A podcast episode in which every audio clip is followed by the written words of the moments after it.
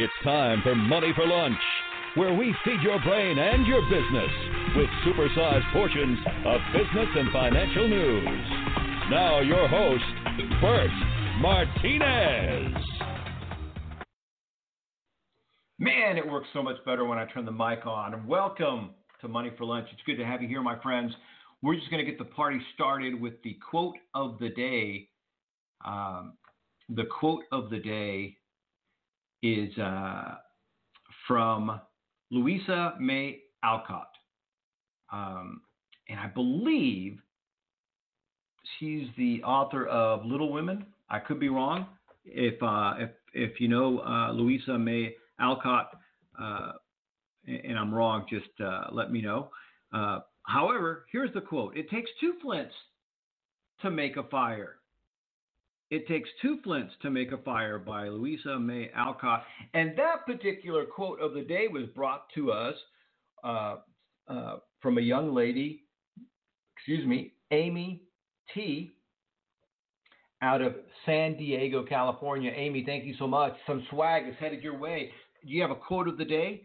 If we use it on the air, not only do you get credit, but you get some neat Money for Lunch swag, and it could change your life forever. All right. Maybe not, but it'd be fun. All right. Let's get this party started.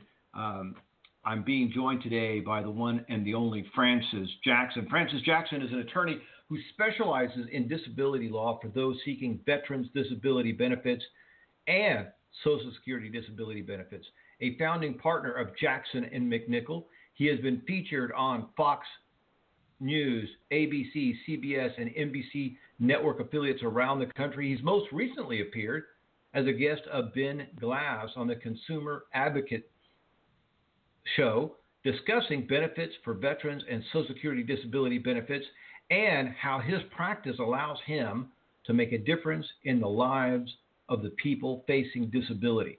He's also been quoted in U S A Today and is listed in Cambridge Who's Who. Mister Jackson was honored by National Academy of Best Selling Authors with a Quilly Award in twenty twelve for his contribution as a joint author to the best-selling book Protect and Defend. In twenty seventeen, uh, Mister Jackson was inducted into America's Most Trusted Lawyers for his outstanding work in disability law. Francis Jackson, welcome to Money for Lunch. Oh, Bert, it's always a pleasure to be here with you.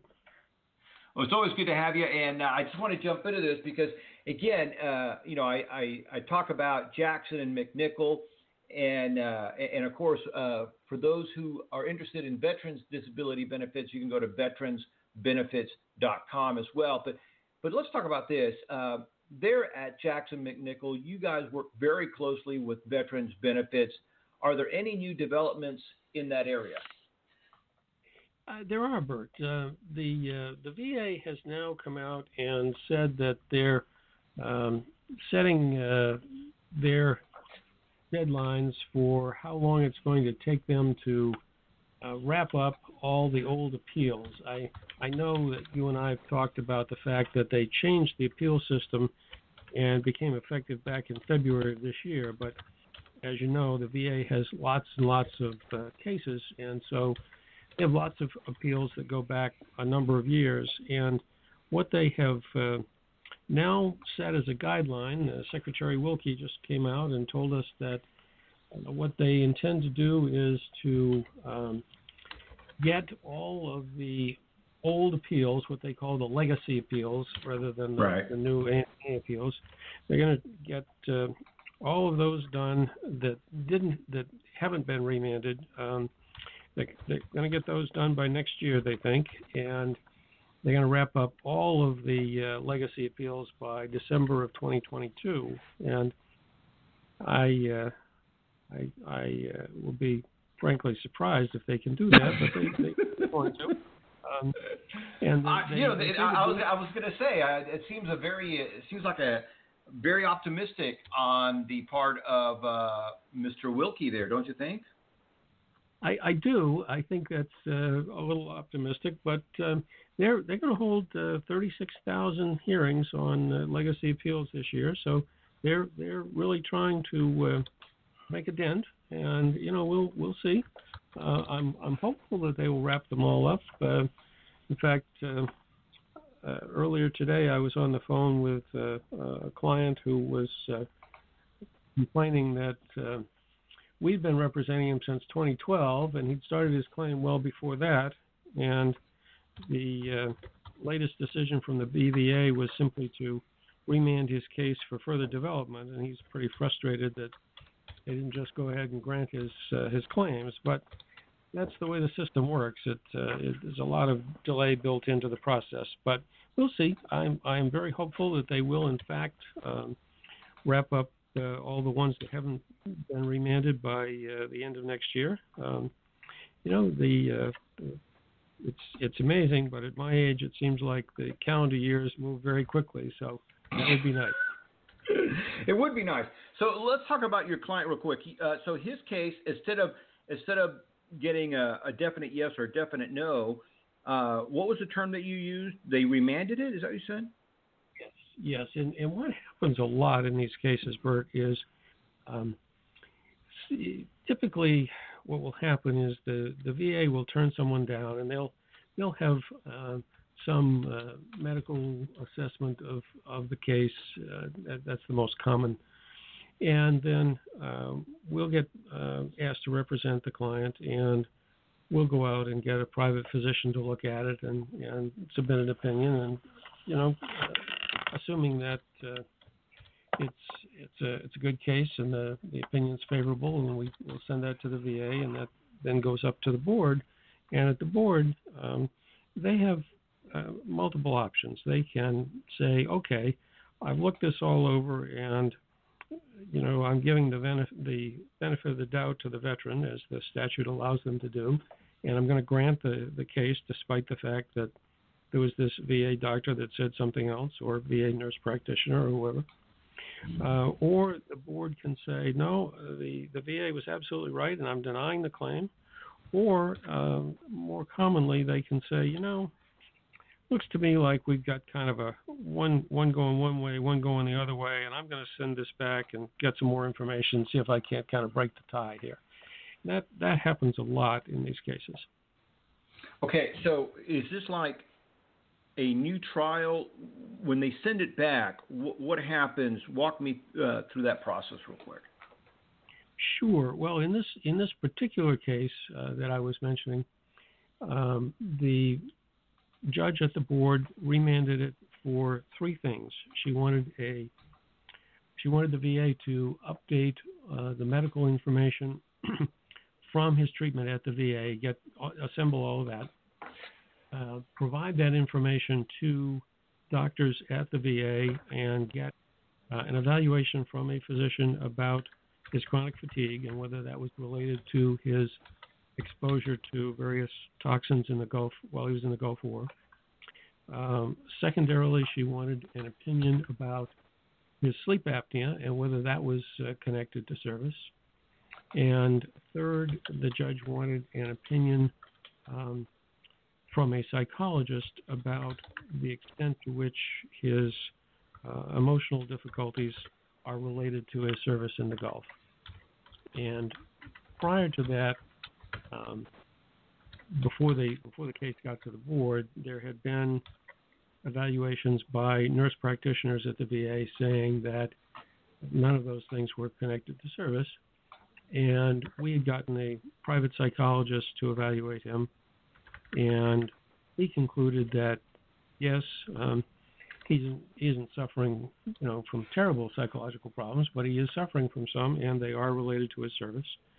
And more important, from the, the overall nature of the case, um, we had a private physician uh, involved and reviewed the case, and he concluded that the chronic fatigue syndrome here was, in fact, uh, the result of exposure to various toxins uh, from the burn pits in uh, in Iraq.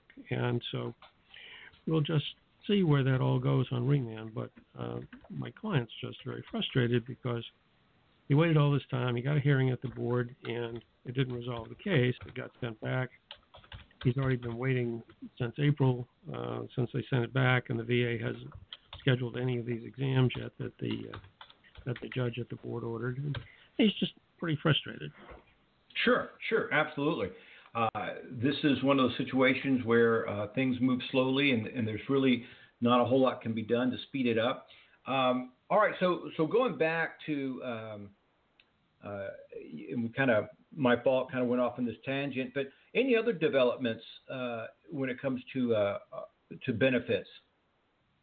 Well, one one pretty disappointing one, really. Um, you and I talked uh, oh back in January, I think, about the fact that then Secretary Shulkin had recommended to the White House that they add some additional presumptive conditions, um, and the, for for people who've been exposed to Agent Orange in Vietnam, and one of those was bladder cancer, um, another was uh, hypertension, uh, another was uh, hypothyroidism, and the last one was Parkinson's disease, or Parkinson-like symptoms is what they're calling right. it.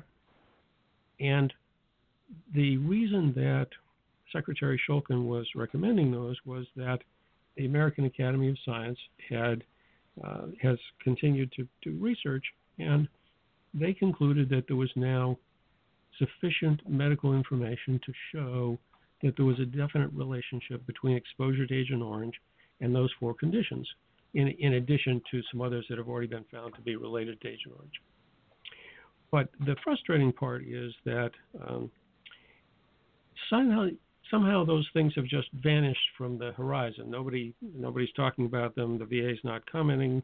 Uh, the White House isn't commenting. So some folks at uh, some of the veterans organizations decided to take the bull by the horns and got um, information using the Freedom of Information Act to see where these things have gone. And it turns out that the answer to where they've gone is that the folks at the White House um, have uh, blocked them. And it apparently is because they don't want to incur the cost that um, giving benefits to these veterans who have conditions like bladder cancer and Parkinson's disease would cost.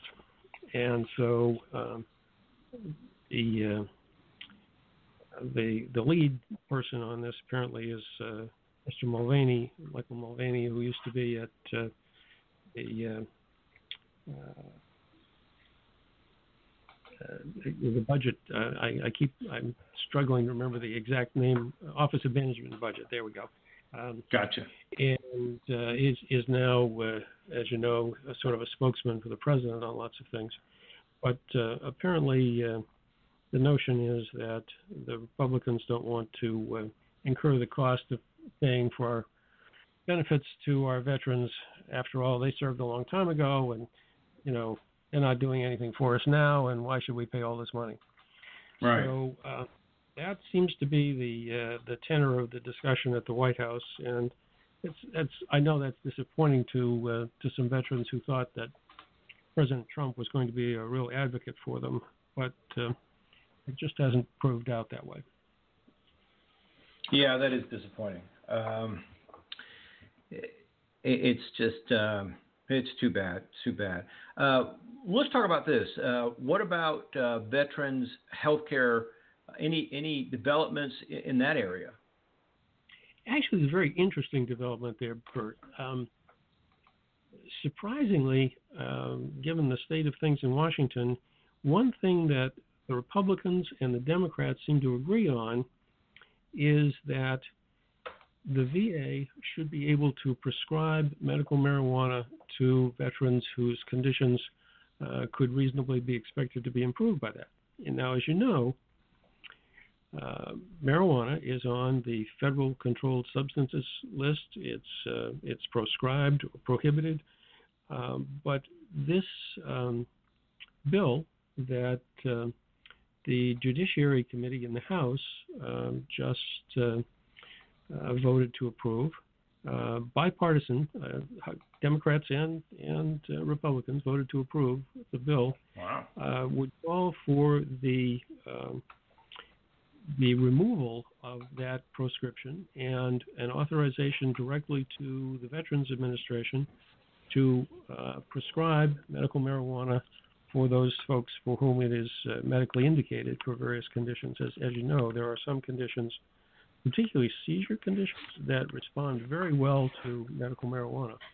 So um, this is a is actually a big step. As as you know, marijuana has been sort of going through an evolution over the last decade or so, where it's been medically approved in certain states and approved for recreational use in certain states, including Maine, where I am, and it uh, uh, has consistently been uh, not uh, approved in any way by the uh, federal government. So this this bill is a huge step forward overall in terms of dealing with marijuana, but it's it's of hopefully, Uh, if passed, will be of, of special benefit to a certain group of veterans who really uh, could benefit from that as a medicinal um, remedy.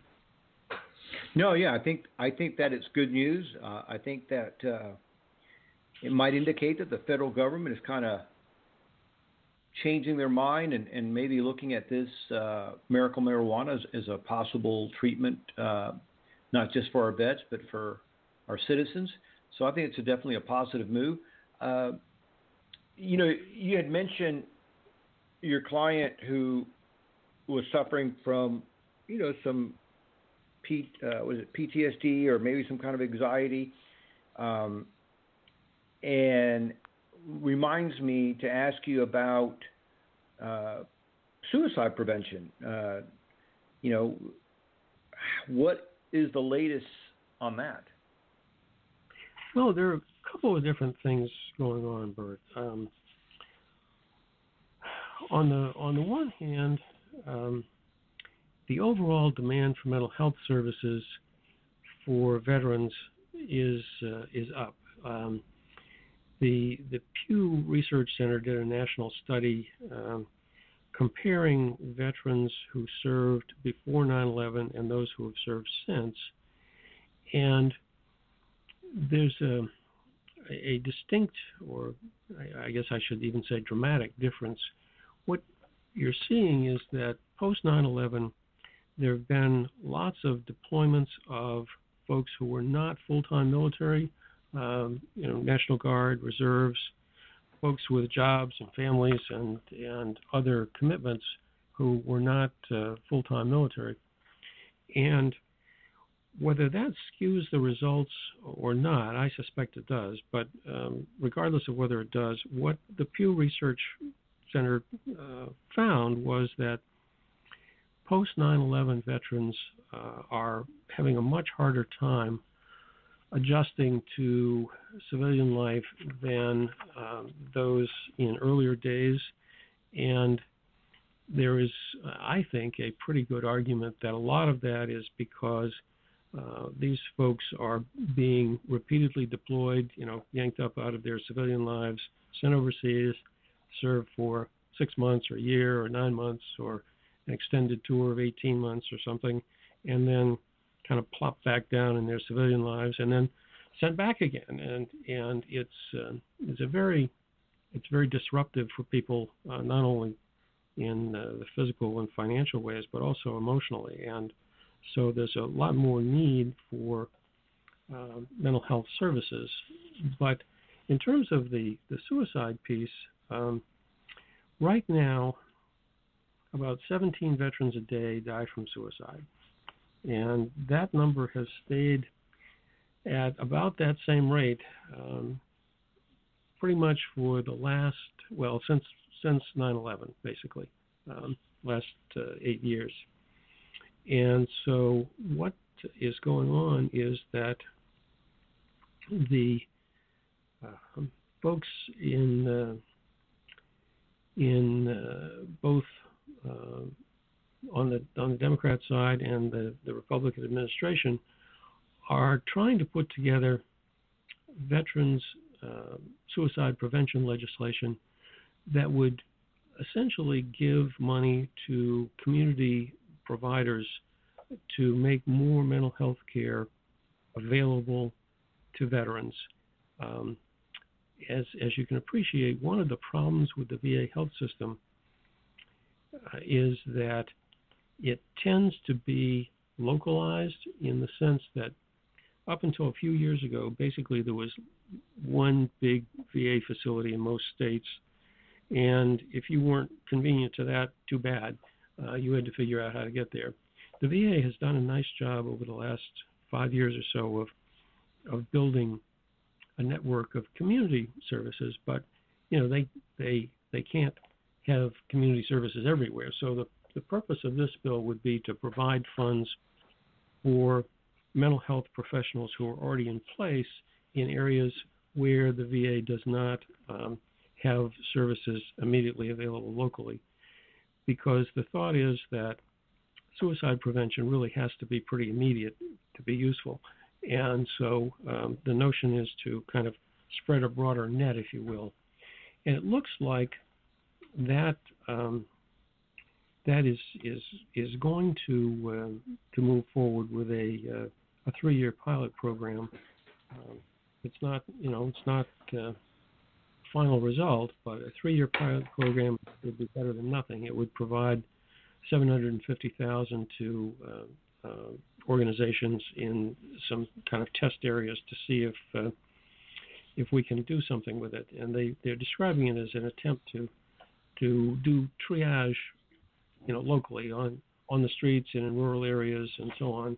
Um, and it, it it you know it looks like that's that's going forward. There's been a lot of fussing back and forth between Democrats and, and Republicans over moving the bill forward, but it, it looks like it's finally finally coming together, um, and that's uh, that I think is uh, is actually going to going to happen finally. Man, that does sound promising. Um, that uh, you know, and I love a pilot program. I think it's it's it's a great way to get real data and not just guess as to what's going to be effective or not. So the pilot program sounds like a great step in the right direction. I think that will be a good start, Bert. I really do. We're, we're, we'll have to see, but that's that's uh, that's where we're trying to go. Francis, we're out of time. I want to say thank you so much for stopping by. Always, always uh, glad to, to have you on the show, and, and very happy that uh, there are people like you out there protecting our brave men and women. And uh, if anybody needs to reach out, has questions about your claim or your disability, uh, you can talk to Francis Jackson at veterans benefits dot com. Francis Jackson, thank you so much for stopping by today. My pleasure, Bert. You take care. All righty. Good stuff there from one of America's most trusted lawyers, Francis Jackson. If you have questions about your disability, if you have questions about your claim, if it's taking too long, as some of these do, as you heard, go to veterans benefits dot com. They'll point you in the right direction. They'll be glad to talk to you for free. Just let them know you, you heard uh, heard about him. Well, excuse me, on the show here. Do me a favor. Let's share this episode with everyone we know. Let's help as many people get the benefits that they deserve. I should say that uh, let's get as many veterans to get the benefits that they deserve. Um, and as always, my friends, thank you so much for supporting the show. Remember, you were created to succeed. Tune in Monday through Friday here on Money for Lunch, and check out our website at money for lunch dot com.